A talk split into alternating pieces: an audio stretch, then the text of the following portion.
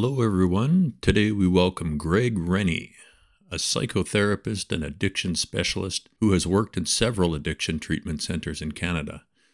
Greg is a former radio announcer and is currently a co host of the Mind Body Matters podcast.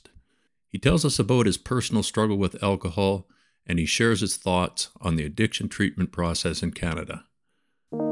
Welcome everybody to Recovery Machine. My name's Nathan, joined as always by co-host Corey. How are you doing, co-host Corey? I'm busy. You and I are. This is a, a, busy time in our lives, so it's nice to pause and come back to this on a busy week like this. And I'm glad we're still making time for this. Yeah, me too. And to our listeners, thank you for the grace. Uh, I know we're mm-hmm. not we're not producing like we usually do, but we just we're doing our best and uh, we've been fortunate. We had a little bit of a tough time there with guests, but we've been fortunate in our last guest, and now we uh, got really fortunate in our uh, with our current guest here. His name is Greg Rennie, and he is the type of guest that we've been looking for for quite some time. He's oh, that's got, a setup, guys. You're setting me up for failure now. he's uh, he's got a very interesting background. Uh, he's got his own podcast as well called Mind Body Matters. We can talk about that a little bit. Uh, and he's got uh, he's got experience in the recovery world, all sorts of interesting uh, credentials and experience. So, welcome, Greg. Thanks, guys. Uh, Corey and and Nathan. It's great to be here. Thanks for inviting me. Yeah, absolutely. So I guess what we'll we'll start by just kind of giving our listeners a bit of a background on your uh, your career and uh, what your personal experience was. Uh, you started in radio, I guess that was back in the '80s. Is that correct? That's right. Yeah, mid '80s. Yeah. yeah. Okay what was the atmosphere like back then as a, a, radio announcer? I, I I looked at your webpage there. I see you got pictures with uh, Billy Bob Thornton. You got all sorts of celebrities going on. Uh, looks like a whole bunch of fun. Tell us a little bit about that. Yeah, those pictures look like you know we were good buddies with all these people, but you know it's just a very quick snapshot. but uh, it was it was a great time. You know, in the '80s, uh, radio was a lot different from what it is nowadays. The alcohol and drug culture was extremely strong in the 80s everywhere. I mean, it was, mm. you know, it was a decade of cocaine and everything. But uh, certainly in radio broadcasting at the time, everyone drank and uh, even on air. Hmm. right on. I did.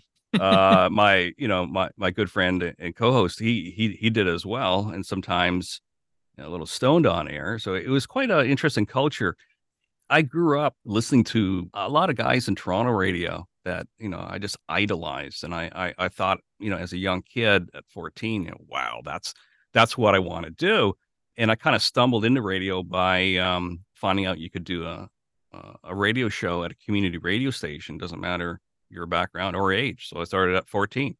Wow. I was on air at 14, had my own uh, my own radio show, and uh, then uh, went back to school and went pro and went pro in uh, alcoholism.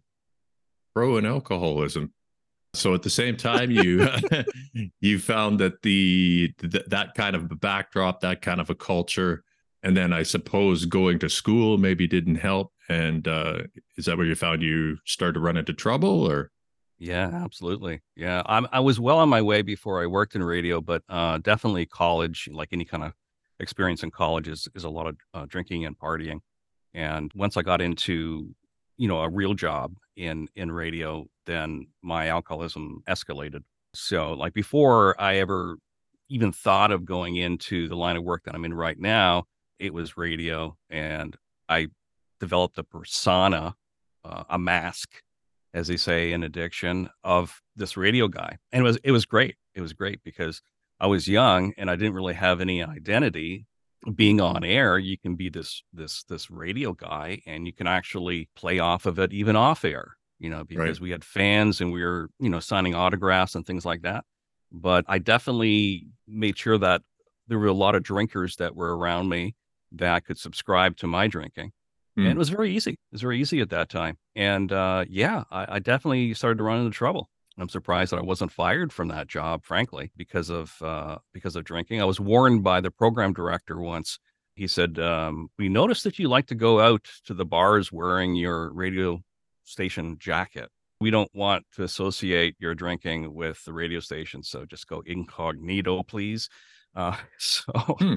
yeah, I, I, you know, I, I left radio and, you know, the negative consequences of, of addiction um, added up over the years and ended up in rehab. And, and uh, yeah, it, it, it was very touch and go for a while, as it is for many people. Uh, was that in the late 80s then, early 90s? Like when did you end up in a in a treatment center? Right. So uh, survived the 80s, and then once into my 90s, into the 90s, I was married and uh, uh, had had a child, and just kept drinking and kept partying. And I ended up in a treatment center, a hospital, uh, and a rehab in the hospital in 1996.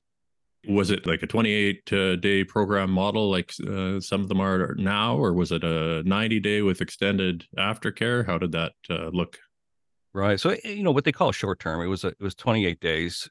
I actually was asked to leave and go home for the birth of my son, and um, I came back uh, shortly after that. So I actually did two stints of 28 days. So hmm. I guess you can add that up. But I mean, uh, yeah, it was. I mean, it was the beginning of a new life. Really, I needed that kind of direction, and I needed that kind of treatment. And the way that I got into rehab, the very short story is, is that uh, I went through psychiatric wards and, and, psychiatric programs before I got into rehab because not only am I a recovering alcoholic, I also have mental health issues, depression, anxiety disorders, and things like that. Okay. Um, so they kind of treated both at the same time the best they could. But that's one complaint I have about the business is that, you know, it's still very silo based. Um, hmm. You go over here for addiction, you go over there for mental health, but there isn't enough programs out there right now to do it in an integrated way. Agreed. Um, so I had to kind of bounce back and forth to treat those. Yeah. And then how long after that, Greg, did your professional life change? I was told to really kind of focus on my recovery. I mean, those great guys in AA, you know, those guys that have been there for a hundred years. and they they have this wise advice, and the advice was before you start switching and thinking about a different career, spend a number of years just working on your own recovery. Uh, because at the time I thought, as many people do, well, uh, maybe now that I'm out of rehab and I have six months sobriety, maybe I can be an addiction counselor. And a lot of these people, thank God, said, Hey, that's great, Greg, but why don't you wait for about five years or so? So mm. I focused on my recovery and then uh, went back to school and then went into the field of addiction and mental health as a as a therapist. Yeah, I noticed that you've uh, you've kind of a few different uh, credentials there that are available online. So you are a social worker, but then you must have went back to school on top of that, I guess, because uh, you're now a, psychotherapist as well. And I notice you've got some credentials specifically in the addictions field. So that's you know you you obviously spent some time in school, and uh, uh-huh. that, yeah, and uh, that gives you a a pretty good kind of framework to assess our current situation. So first of all, I, I got to give you props for getting up there and hitting it out of the park in, in right away. That that doesn't happen very often. Um, so for I you you mentioned you have 28 years of sobriety, so you must have been very motivated. And there's a couple factors there that I see as important and one is uh, the birth of a child you know your wife the fact that you actually did do 56 days as opposed to 28 we do have evidence to suggest that that increases your odds of success. Nevertheless, that's it's impressive that you were able to do that. What has changed over the last 28 years in your view of uh, what re- what the word recovery means? Wow, we could spend two hours on that subject. Really, we know what recovery means, and uh, for those of you, and I'm not sure if you guys are, you know, have experience in AA, but in AA they talk about um, you know, it's a program of recovery, though some people do use the word recovered. So yeah, I mean, there's a lot of debate about it. But uh, you know, personally, I wasn't pushed into rehab. I went through the psychiatric system to to get there. But as they say, it's for people that want it and not necessarily for people that need it because i'm sure on your show and i've listened to a number of your episodes there's a, a large need there's families that are that are trying their best to get people into recovery but uh, the person uh, has to want it. And I believe that my recovery started at that point where I realized I wanted it. A lot of people around me said, "Yeah, you really need it," but I was on, uh, you know, basically given no choice, no choice but to work recovery because, you know, I I didn't have any other options other than ending up in jail or ending up dead from alcohol poisoning. Right. Me and Corey have discussed this at length. Uh, we've got uh, our premier here in in BC, David Eby, who's been criticized and celebrated for his views on possibly instituting a policy regarding mandatory treatment. None of these these big questions have have simple black or white answers, of course, but uh, it would be interesting to get your view on, based on what you just said personally and what you've seen in your clients. You know, what are your thoughts on that? Should should some people be forced into treatment? Very good question, and I think it's a very very important topic for discussion in many different uh, types of media. Um, is mandatory treatment. Uh, I can speak as I did on my personal experience. My professional experience has been that the success rates, I think the true success rates are are very very low. It's a matter of if you're looking at outcomes, you know, it's about a third of people actually stay clean and sober. So there's that two thirds that just can't get clean and sober from alcohol and drugs. Those people, I believe we can help more by having mandatory treatment. And the way that I see it professionally is you look at, and you guys are familiar with the Mental Health Act. If you are someone that has a mental health issue and you're a risk to yourself or others, what happens? Right? They're put into the system, they're put on a form one or two, and they go into a, a psych eval for at least uh, 48 days. That doesn't happen with addiction. But wouldn't you agree that there's a lot of people out there that are harmed to themselves and harm harmed to to other people? Yes, I would agree that there are definitely those people who have uh, concurrent mental health issues, and uh, on top of that, are self medicating to the point where addiction is a, a, a huge factor in their ability to identify reality, and and you know the consequences of that can be violence, uh, it can be bad decisions, uh, getting behind the wheel driving, or you know, all sorts of crazy things that we're seeing with the current uh, toxic drug crisis.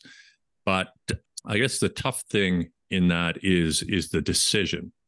I mean, section fiving somebody or or basically taking their personal autonomy away based on their ability to make a decision about their uh, their own health is is something that a lot of people you know view as uh, a touchy subject myself mm-hmm. included um, so I guess you need to have the resources in place. There needs to be an agreed upon kind of standard as far as, you know, maybe it's it is a concurrent mental illness situation or or somebody who is just uh, for instance, uh, like David Eby's thing was, why should we be Narcaning people twice in the same day? Hmm. As and like you know, you get, somebody overdoses, they get they get sent to the hospital, they re- get revived, they go out, and of course, because they just had all the opiate uh, opiates knocked off their receptors, they're in immediate withdrawal. They can't keep them in the hospital without Section 5ing them, uh, and they can't really do that based on their, you know, when they come out of a an overdose. It's not like they're cognitively impaired. Uh, m- most of the time, they they're they're still able to make a decision. So they, they can't keep in the hospital without Section 5ing them. They go back out. They need to use again. And because of the unreliable toxic drugs that are out there, many times they overdose again. So that is, uh, uh, you know, it's a confusing situation for the mm-hmm. people. It's probably very frustrating for the people who work at the hospital.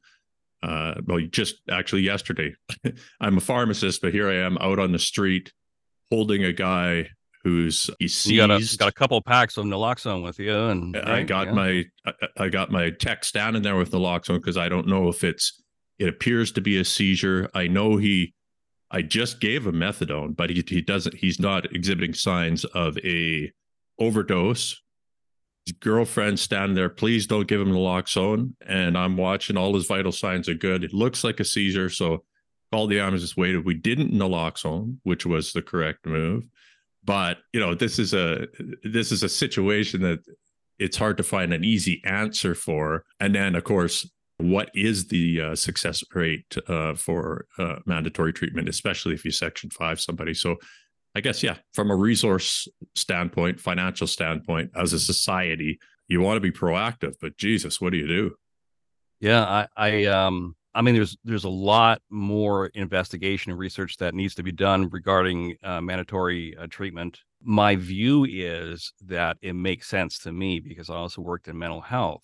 Not only is there the Mental Health Act, and I agree with what you're saying, Nathan, that that's going to be very difficult uh, to determine for concurrent disorders. Yeah, but if it's just someone that, um, not just, but if the person is just struggling with a substance use disorder itself, and that person, whatever that process is, and I, I, I I'm not familiar with the politics, but if that person is put into um, the system, put into a rehab on a mandatory basis, I have more faith in that individual sitting across from me as an addiction counselor than I have for people that come in and out in the recidivism that that is in in rehabs of people that mm, I'm not quite sure if I wanted. Mm-hmm. They don't have enough internal motivation. Wow, I mean, I'm going to lose my house. I'm going to lose my wife. I'm going to lose my job. I better do something about this. Where I think that there's a correlation is the success I've seen, surprisingly, with people that are pushed into the system for external reasons. Their employer, their wife has given them an ultimatum. Mm-hmm. Um, you have to go to treatment or else. Now, those are the most difficult patients to work with in a rehab, but it's amazing on how successful they are if you can get them into a program, get them detoxed properly, which is always a challenge in, in rehabs. Um, then there's the opportunity for them to work the program with other alcoholics and addicts. And I've seen great success with that. So if I'm seeing success in the type of patient that has external motivation, they're forced to they're they're mandated by their wife. they're mandated by their employer. It's there. It's there. And surprisingly, they're successful. I'm glad you mentioned internal factors because that, that was what was coming up for me just in, a moment ago in, in our conversation. And I guess the question I have is where does autonomy fit into that then? Given the for some individuals it will be that their their own desire to to want the change aligns with their employer or their wives or or whoever it may be's um, push for them to change and so their so the their sense of autonomy is well hey i i want this too. I guess a what do you do if if that want isn't there? And is that something that can be attained partway through the process of an inpatient rehab program? Or or what greg? I mean yeah you know that's the challenge. And we're trained uh, uh, and also if when you work in a in a multidisciplinary team, you have other you know uh, other healthcare professionals working along with you. But basically, you know, the goal of an addiction counselor is to get them to, no matter whether it's internal or external motivation that that has brought them there, show them the benefits of recovery, show them the mounting list of negative consequences that are are going to meet you at the back door when you walk out. In my experience, our job, and I'm not saying all treatment centers ha- look at it this way because, frankly, a lot of treatment centers are, I mean, they almost count on recidivism for for revenue. but um, if uh, if the treatment center is set up where everyone is trained properly, we it's our job to take that person into a program, show them how to work recovery, and that autonomy or, whatever the motivation was coming in isn't as important as that transformation that needs to happen while they're in a treatment program. I mean, it, it, it, happens in healthcare. Someone comes into a hospital for a physical reason, there's a process. And I imagine, you know, there's certain motivations to get help for, you know, gangrene on the leg or something like that. But once they're in there, it, it, the health professionals are trained to treat it. And part of the treatment is educating the person uh, as to what it is, how it happened, and when they leave the uh, the hospital program, they they have a, a plan It's interesting. Uh, I've heard you use the word recidivism. It's a term that's uh, uh often used for the uh, prison yeah. industrial con- complex as well. So I, I, wonder, is that term used in your experience working at treatment centers? Is that something? Is that a term that's used there? Yeah, yeah, it is. It is yeah. in different ways, but I mean, do you find um, that do you, do you find that interesting? Well, I guess uh, if you equate it with someone um, going in and out of jail 15 times, um, that's recidivism. I met lots of clients that were on their 15th or 16th uh, rehab that the insurance right. company is paying for. Sure seems to be very, very similar. Um, yeah. And I, you know, I have a lot of personal views about that, but that's a reality that uh, that happens. Yeah. So, so what does that tell us?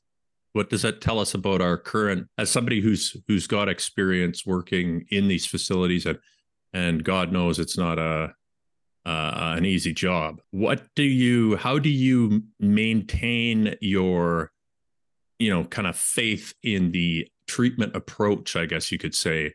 I've been in a treatment center with uh, somebody who I think it was their ninth time, and I was, I just my mouth was hanging open, and I, for me, I don't understand. First of all, I, I think there needs to be some kind of uh, limit imposed because of the obvious financial conflict of interest there. I mean, if what incentive is there to improve on a program? What else can they learn? What else can they learn? Yeah. I mean, that's my question is that if they're in 15 times, I mean, you know, they can sit in our seat. Okay. Okay. Yeah, that's an interesting take on it. So for healthcare professionals particularly, uh, you you would have worked with many of them. Uh, that's yes. pharmacists, nurses, doctors. Uh, you must have seen some common factors in the type of struggles and problems that they that led them to require, uh, you know, the, their workplace stepping in, either you know mandating them to go to treatment or or voluntarily giving up their licenses in some cases. What kind of things did you see there that were maybe more systemic problems or workplace issues or or even psychological similarities in the in the type of individual who ends up requiring treatment for addiction related problems?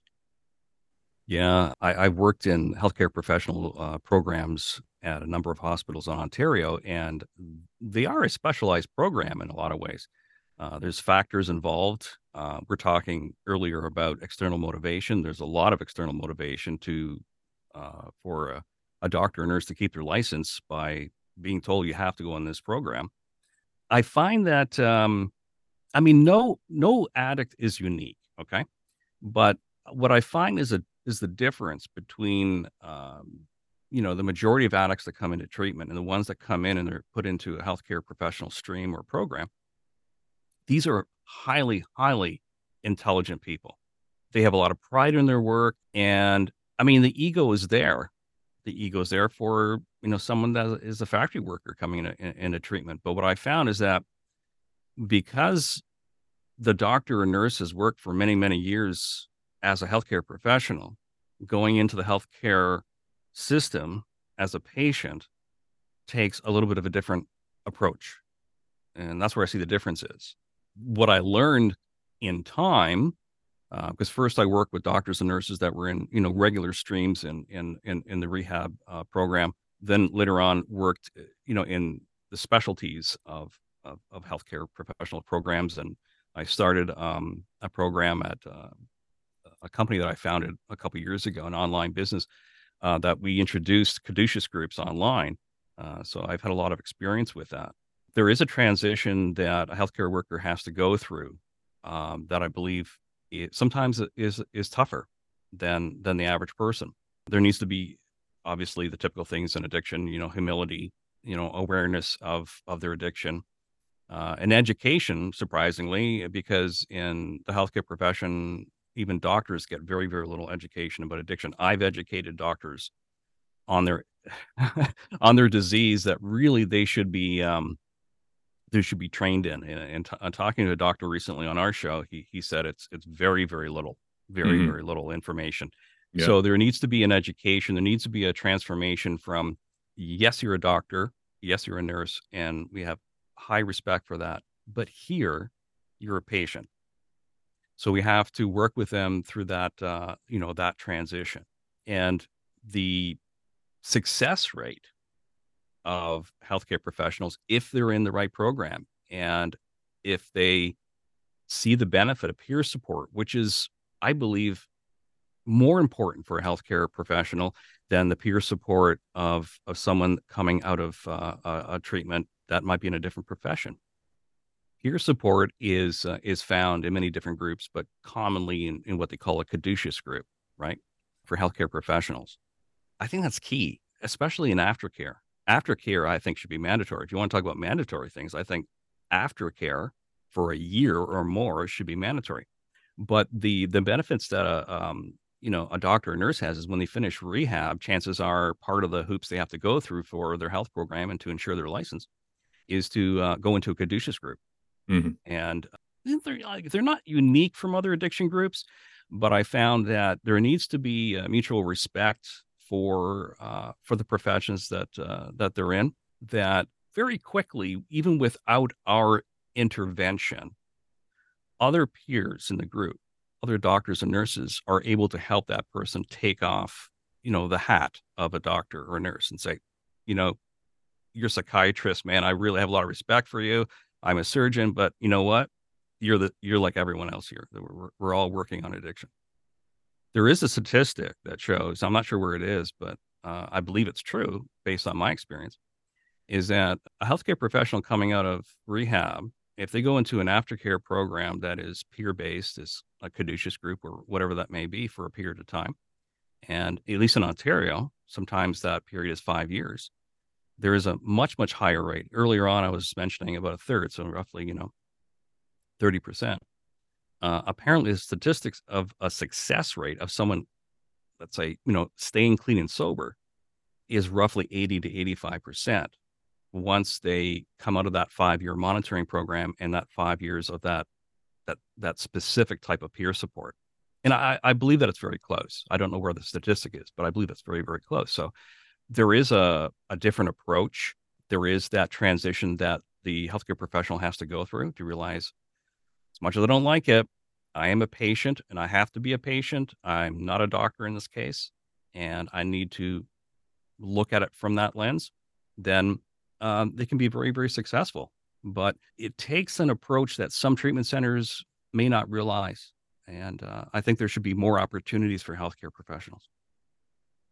Okay. Uh, thanks for that response. Yeah, that uh, I, I, agree completely with the uh, the benefits and uh, peer support has been uh, huge in both me and Corey's uh, recovery. And yeah, I mean, def- the statistics definitely support, especially to show any real effect. Ninety days appears to be the minimum. I mean, if you're not engaged. Oh, I totally agree. Yeah. Totally. So I guess there's the question that I've I've often wondered with uh, treatment centers specifically, and maybe you could answer this on a personal level too. But what do you consider a success? Because I mean, the way that some treatment centers or all treatment centers in Canada are allowed to present themselves is uh, their some of their success rates are based on curated uh, follow ups, and those follow ups can be as short as one year.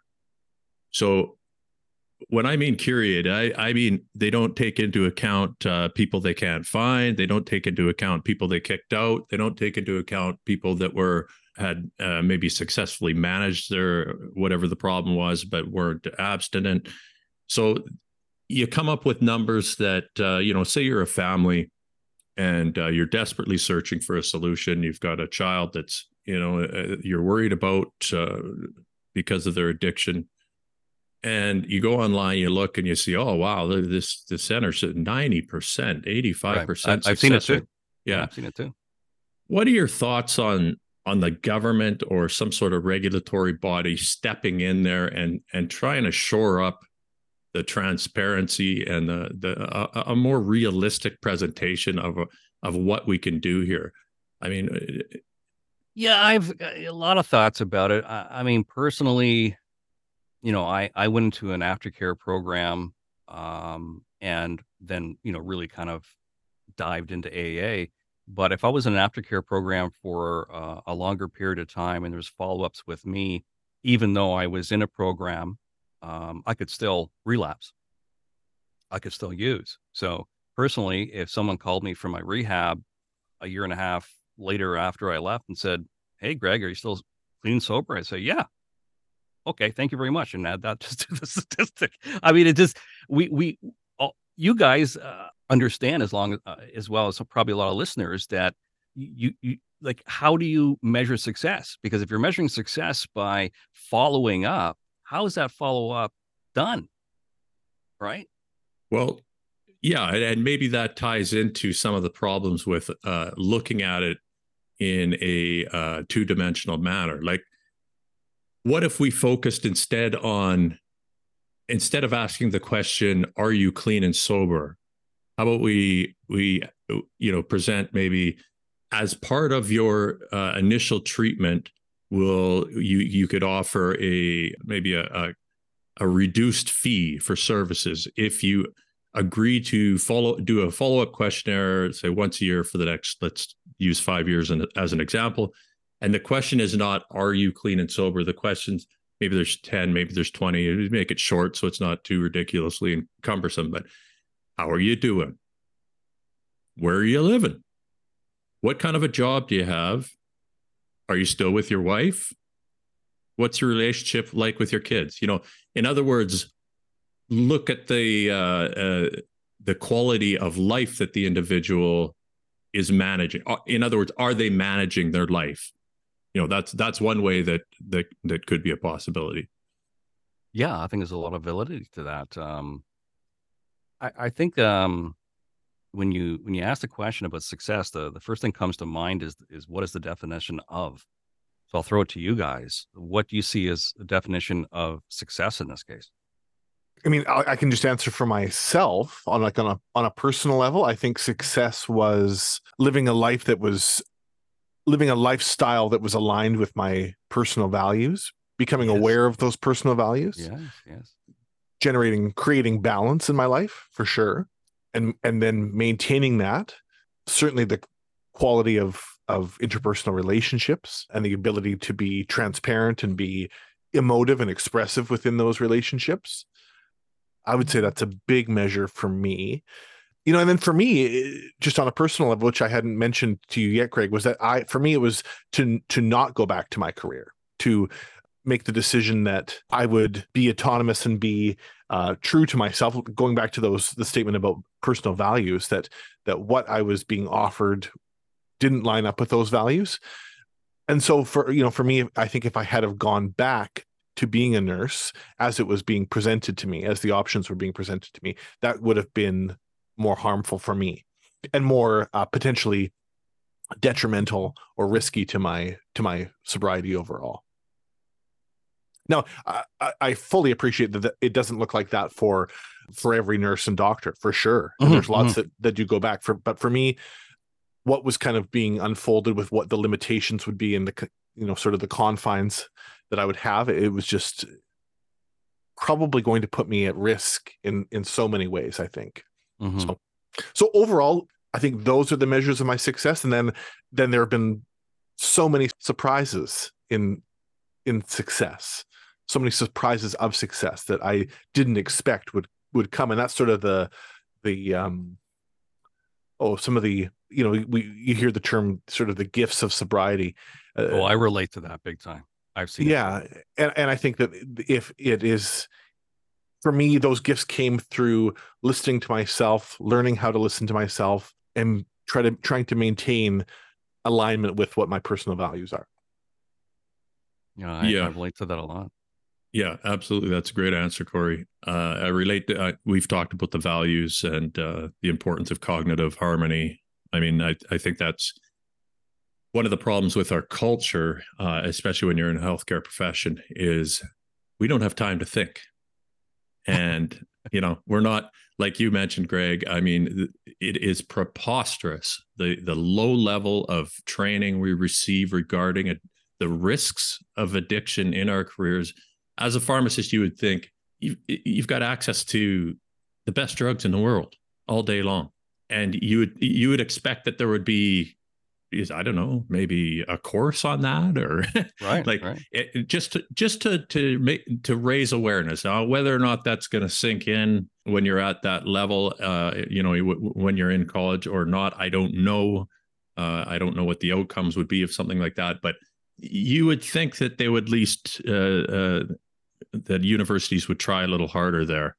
I was surprised in my, my arrogance, my how my ego allowed me to somehow, you know, because I'm a professional, uh, I'm somehow immune to addiction and that I can play with those substances because of my uh, educational background.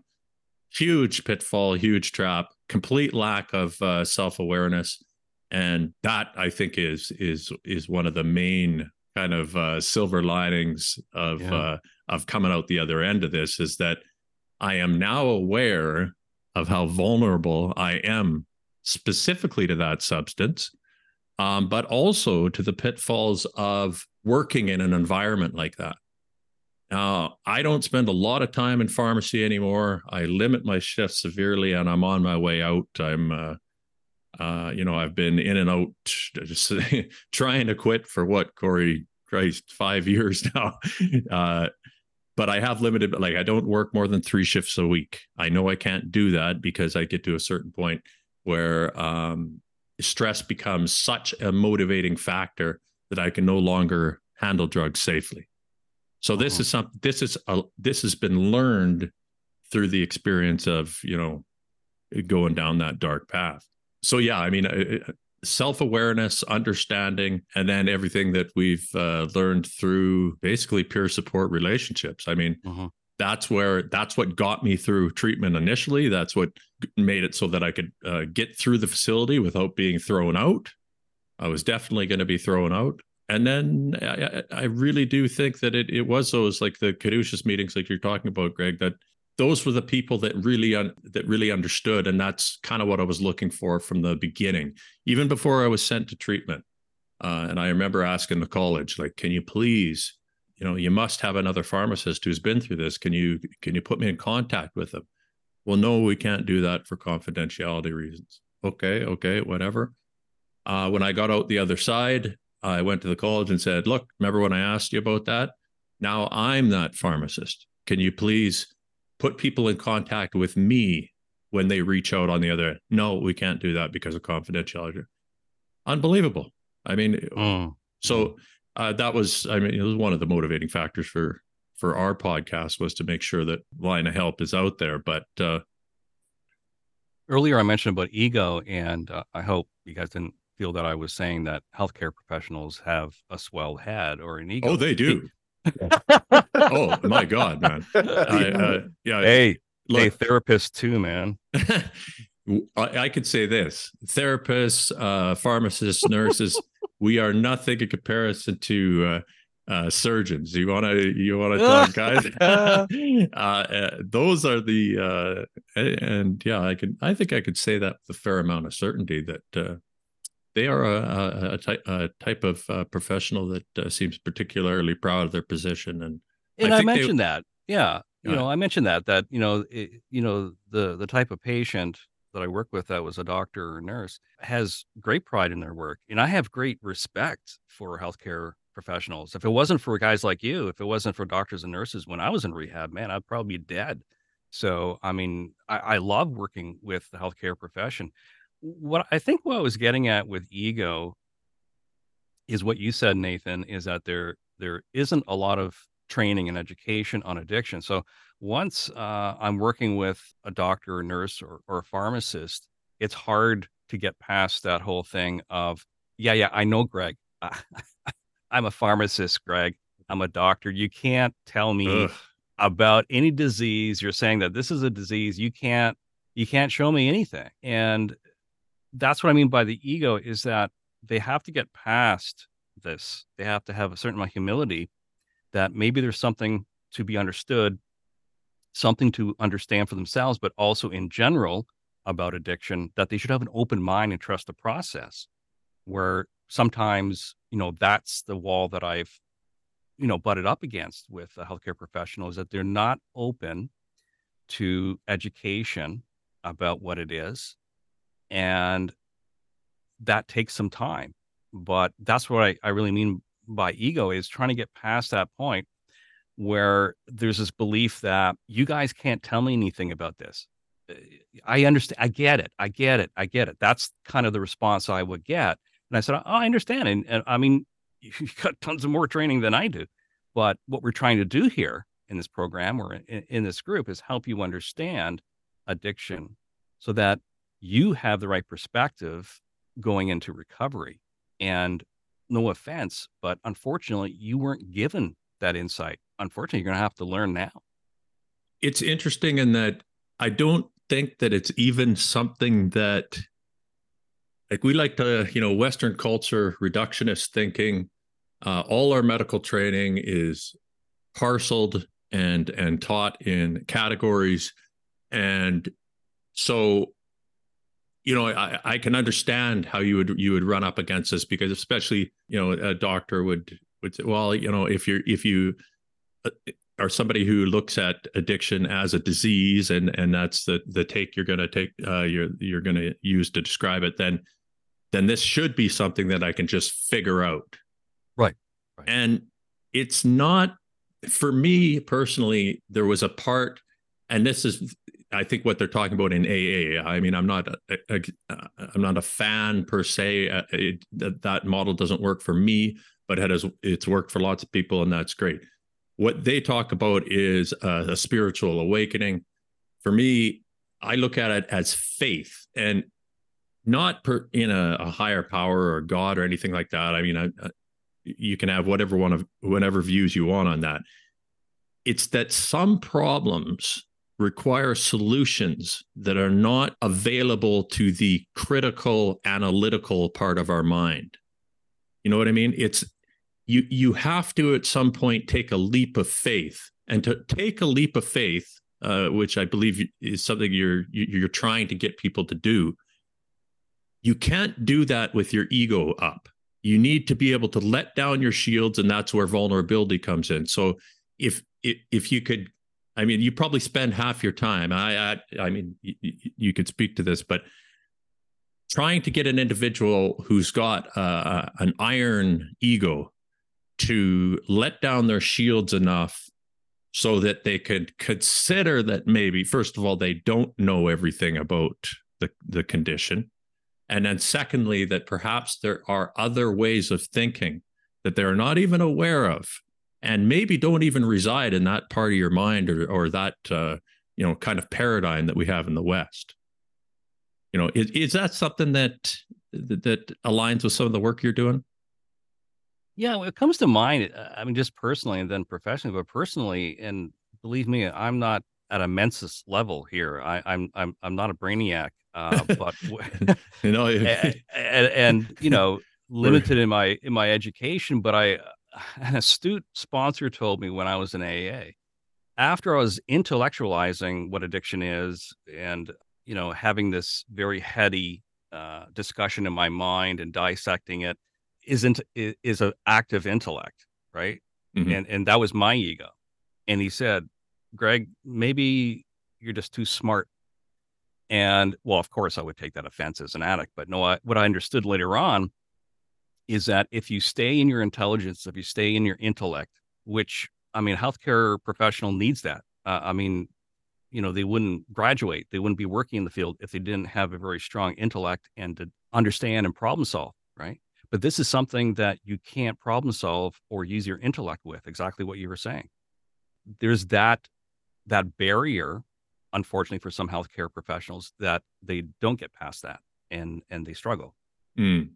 Uh, but yeah, I, I think that a, addiction is very, very complex. I mean, I, I mean, we we barely know the neuroscience of it, you know, compared to other other illnesses.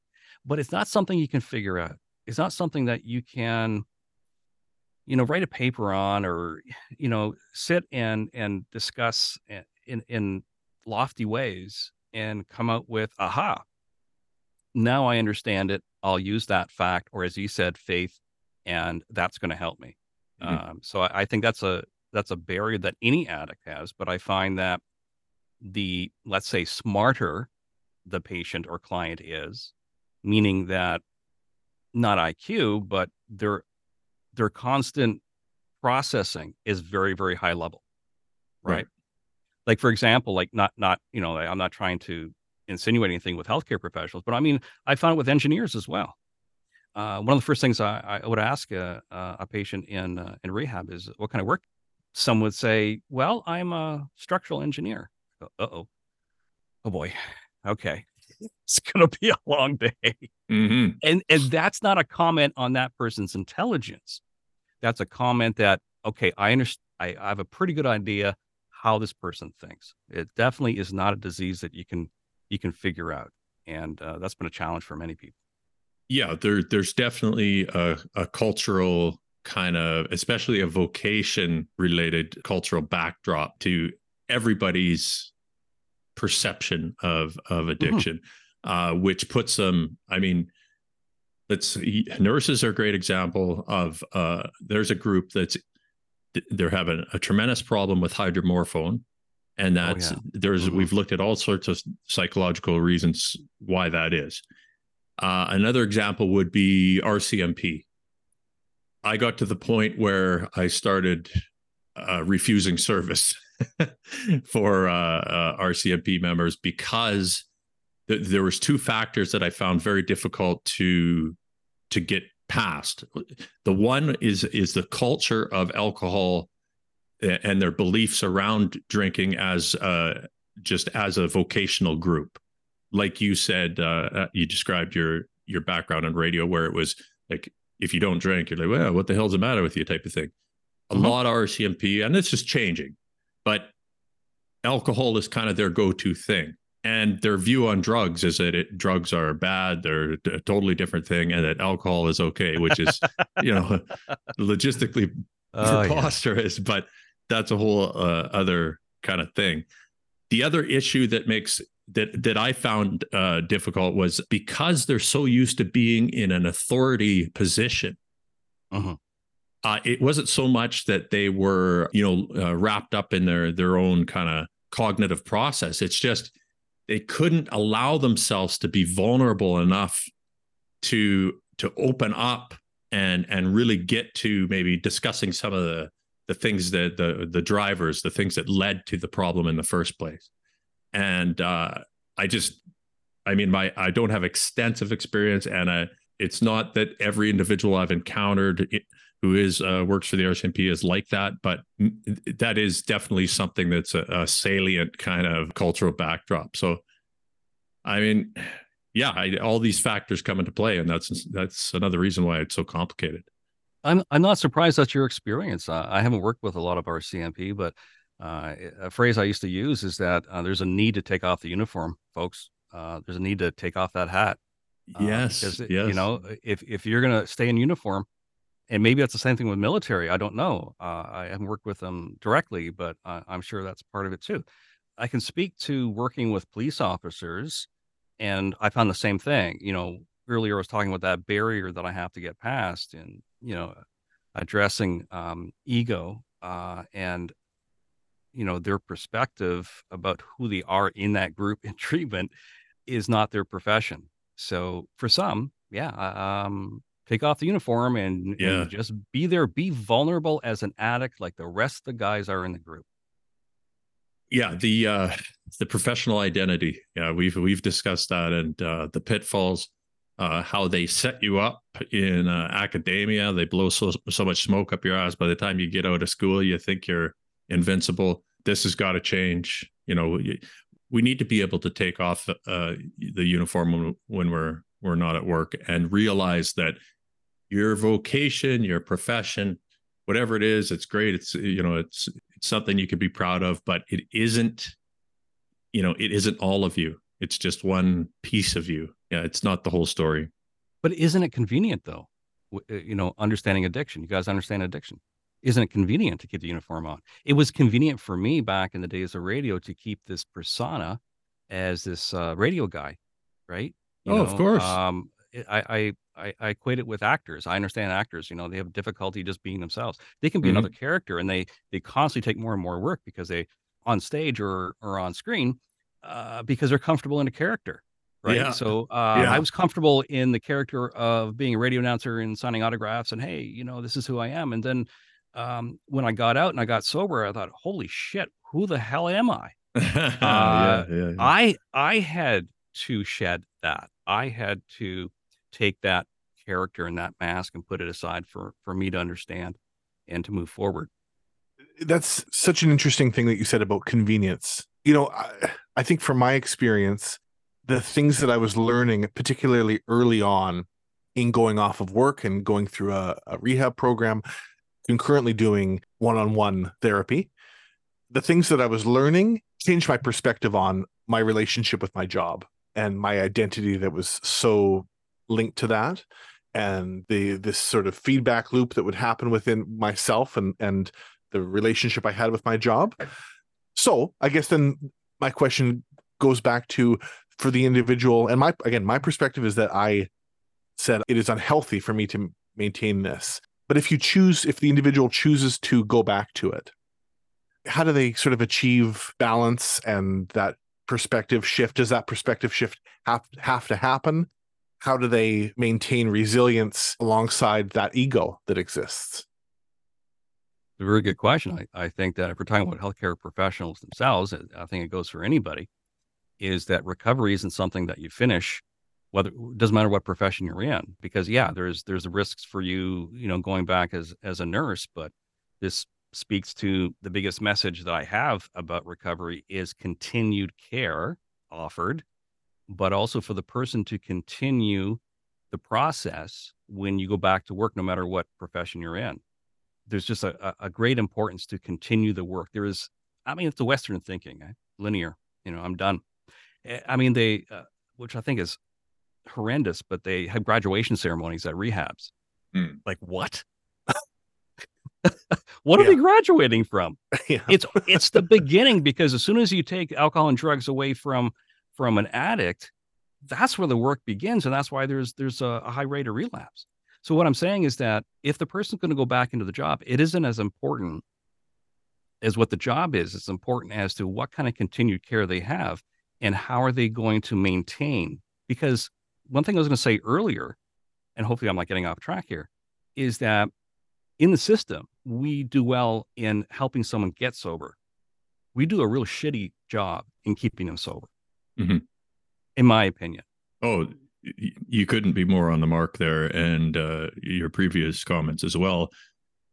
I am shocked, and I continue to be shocked by the lack of emphasis on post-acute withdrawal, and Oh, for sure. it is it's it's just stunning to me that, I mean, if you're going to have, uh, if we're going to allow 28 uh, day programs to exist, they should only exist as a introduction type program into to maybe give you an idea of of what you're facing and why the detox part of it although shitty horrific you know you don't want to be there type of thing. It's actually the you know the years to come. It's the it's the nine months out where, when you still you can't figure out why you still feel shitty even though you haven't had a drink or or you haven't done any drugs or whatever. And people i i- it's just not discussed to the level that it needs to be discussed. So, I like. I, I mean people are every day i talk to somebody that they post acute withdrawal? What is that well that's the thing that takes you right back to square one right People So, yeah. with acute withdrawal, right? They go, Yeah. oh, well, well," so like there's uh, some physical symptoms there. No, no, no.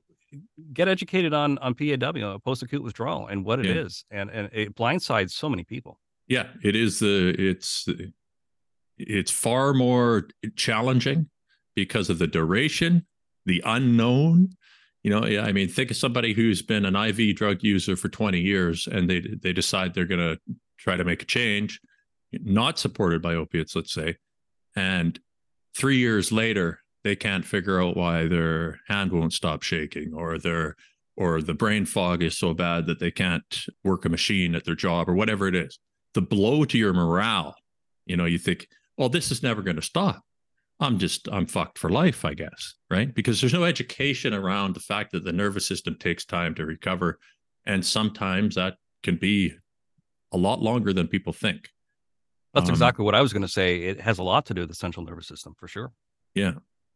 Something that we did want to ask you because you're you've yep. got all sorts of, of experience with treatment centers. I mean, as somebody who's been in a treatment center, somebody who's worked in a treatment center, what do you see as challenges for our current models? And uh, what do you see as possible areas where we can improve? What would you like to see? You know what are your thoughts there? Well it harks back to what you're saying about 28 day programs. I, I think they should eliminate them. I mean i've worked in them i've been in them and i think that they're perhaps suitable if you for lack of a better word triage where the person's at with their substance use disorder. We, we know that it's a spectrum. So possibly 28 day programs are are suitable for for some people that are at the early stages you know and and 28 days would be enough to to get them on track. But the problem is is that we're constantly putting in patients into a 28 day program. It's not suitable. It's not enough time. And I, I, think it sets the person up for maybe not failure but sets them up for an expectation certainly the family's expectation mm, yes. that and the, you know in you know in the celebrity world right someone has um, an addiction to cocaine.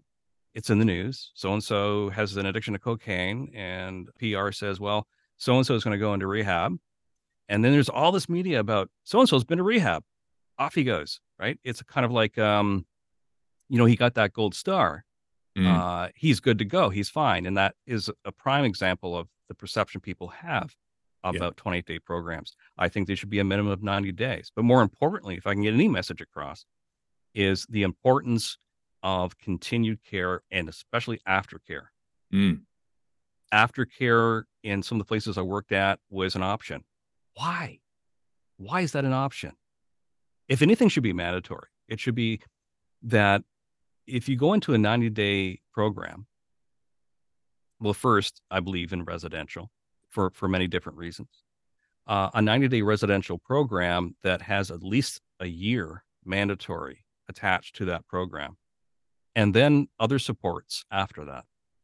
Because I'm not sure, you know, if you experience an AA, but the high rate of people that relapse in the first year is extremely high. Sometimes like right on the day of their one year anniversary, because they have that perception. I've got a year sobriety yeah, I guess uh, we're, we're actually uh, cruising along here. We could probably talk to you for like uh, five, ten. What do you think, Corey? Oh, I, I'd, I'd be hours? game for it too. Yeah, be up for it. Yeah, uh, uh, yeah. You're uh, you're a great guest to talk to, Greg. Uh, could you tell us a little bit about? You've got your own podcast, and I think you have a co-host as well. Uh, what's right. your show about? Uh, what's going on over there? Yeah, yeah. Uh, Mind Body Matters is the name of the podcast. We're on our ninth episode, so we're we're still pretty pretty new. Having a great time with it because, as, eh, I mean, for me, it's an extension and culmination of a lot of things I've been doing in the past. Right? I did radio, so I mean, that's what radio is now. It's podcast. I mean, ter- terrestrial radio right now is dead or dying. Yeah. I mean, I I can't remember the last time I listened to AM or FM radio. So that seemed to be you know a cinch uh, going back into radio, uh, but as as a podcaster. Also, you know, the whole thing of and you guys do it very well with recovery machine you know you have a focus you have people know what your podcast is about so when we were deciding on what kind of topic we decided that mental health okay emotional health physical health yeah we could talk about helping people understand not only addiction but bring in an expert as as we have regarding long covid Mm, uh, right. We had a um, an expert from DePaul University in Chicago talk about long COVID. But what's really the key there is uh, Dr. Jason talked about the connection between the mind and body regarding long COVID. So whenever we have a guest, no matter what the topic is, the the, the focus and what we try to understand, the first question we ask is, you know, how do you see the mind body connection? That focus comes personally from me understanding myself and yes. my addiction and my mental health and now as I'm getting older, my physical health, um, how there's a huge connection. I mean, I just I I just found out recently that when it comes to neurotransmitters, that there's receptors in the body, not the brain. That's as much as I I didn't know that. Mm-hmm. Uh, but that came from talking with um, from somebody on the show. I wanted to incorporate a co-host because, as you guys, you know, have it, you know, you have the banter and you know, you have the connection between the two of you. Rob Reford is is my uh, my co-host who I worked with back in the '80s. He was a drinking buddy. Mm. so both of us are sober. Uh, we decided to go back to radio, and with the focus of the mind body connection, emotional, physical health, then um, you know we talk to people not only our experts in in different fields, but also people that have a story of recovery, a story of resilience, and yeah, I, I'm really really enjoying it because it's it's a it's a combination of many many different things. Yeah. And you get to learn, right? Oh my god, yeah, Mhm. isn't that great when you have a It is guest great. and you Yeah. go, holy shit, I didn't know that. Yeah. I was going to say, uh, Greg, there is a relationship there between just the pra- I mean, whether it's in peer support or in a podcast, but maybe specifically in in the podcast, I'm asking like dialogue with other people. We're learning for ourselves. You, you're putting kind of you've put the two things together. This your podcast really seems like the culmination of these two halves of your professional journey. Uh, I just wondered, like, were there roots of that when you were in radio? Were you aware of the power of of being curious, the power of dialogue, and not to say that you know Van Halen gave you the key to life's mysteries, but were, were there were there sort of seedlings of this t- what what you're doing today back then? Hey, what does a 19 year old know anyway? And if you ask a 19 year old to say, learn, I got it down. Mhm. so that's that's you know I was 19 when I went into in, into radio and then I worked Wow. in my early, early 20s. You know, I started out when I was 14. What the hell did I know back then? And I think you need to know a certain amount to know that, as the phrase says, the more you know, the more you realize you don't know. that's right. Yeah. Yeah. And I, I I think that came much later on to answer your question. I think it came probably it started in recovery, understanding how I tick and how you know my mental health impacts my addiction, and my addiction impacts my mental health. I got to I got to work those two every single day. There's always the risk of um, depression. There's always risk of that voice in, in in the background telling me, "Well, you don't have to feel this way. You can have a drink." And then I got to I got to battle that. I I had to learn. I had to learn about myself. But what I found going back to university to get my degree in social work, I was on a high, right? I was on a high in recovery. And I, I felt kind of uncomfortable with that because I wasn't quite sure where it was coming from. But it came from learning. Mm. You know, I went back to university and every day was about learning. And, uh, you know, my, my brain was just on fire. And I think any opportunity that I have to learn more about something, I learn things about the discussion that we've had today, you know, with, with you guys uh, uh, talking with me. So I think it came much later on. I think that there was the opportunity in radio to do similar things that we're Rob and I are doing right now. You know, we did interviews, you know, I interviewed, you know, some 80s hair bands and, and stuff like that. But that was very much in the character or the role that I had at the time. And uh, the radio interview style is much different than podcast. I, I think in some ways I feel that the the focus of the podcast to learn more is uh, actually kind of a selfish thing because I like that high. I Mm. really really like that high of learning something, and and uh, it, it's a process to do that. But I it, it happened much much later on uh, in life, as you know, as you have to grow old. You have to get to a certain point and realize that uh, holy shit, I don't know as much as I thought I did. You know. Right, right. Yeah, that's uh, that's exactly right. But uh, glad you found uh, an old radio buddy to work with, and yeah, we've checked out your podcast. You got some, uh, kind you, you know, you guys obviously have good rapport, and and uh, yeah, I'd encourage our listeners to go over there and uh, check it out. Mind Body Matters. I think we will let you go, Greg. Alrighty. Uh, yeah, absolute treat having you on here. Thanks for taking the time. We really appreciate it. Well, thank you guys. Uh, once again, I, I appreciate the invite and having me on your show. Enjoy it. And I will continue to be a listener of Recovery Machine. I'll be out there listening. So, uh, yeah, keep it, keep it going, guys. Rock on. All right. Cool. Sounds Thank good. you, Greg. That's it for now, everybody. We will see you next time. Yeah, see you soon. Thanks.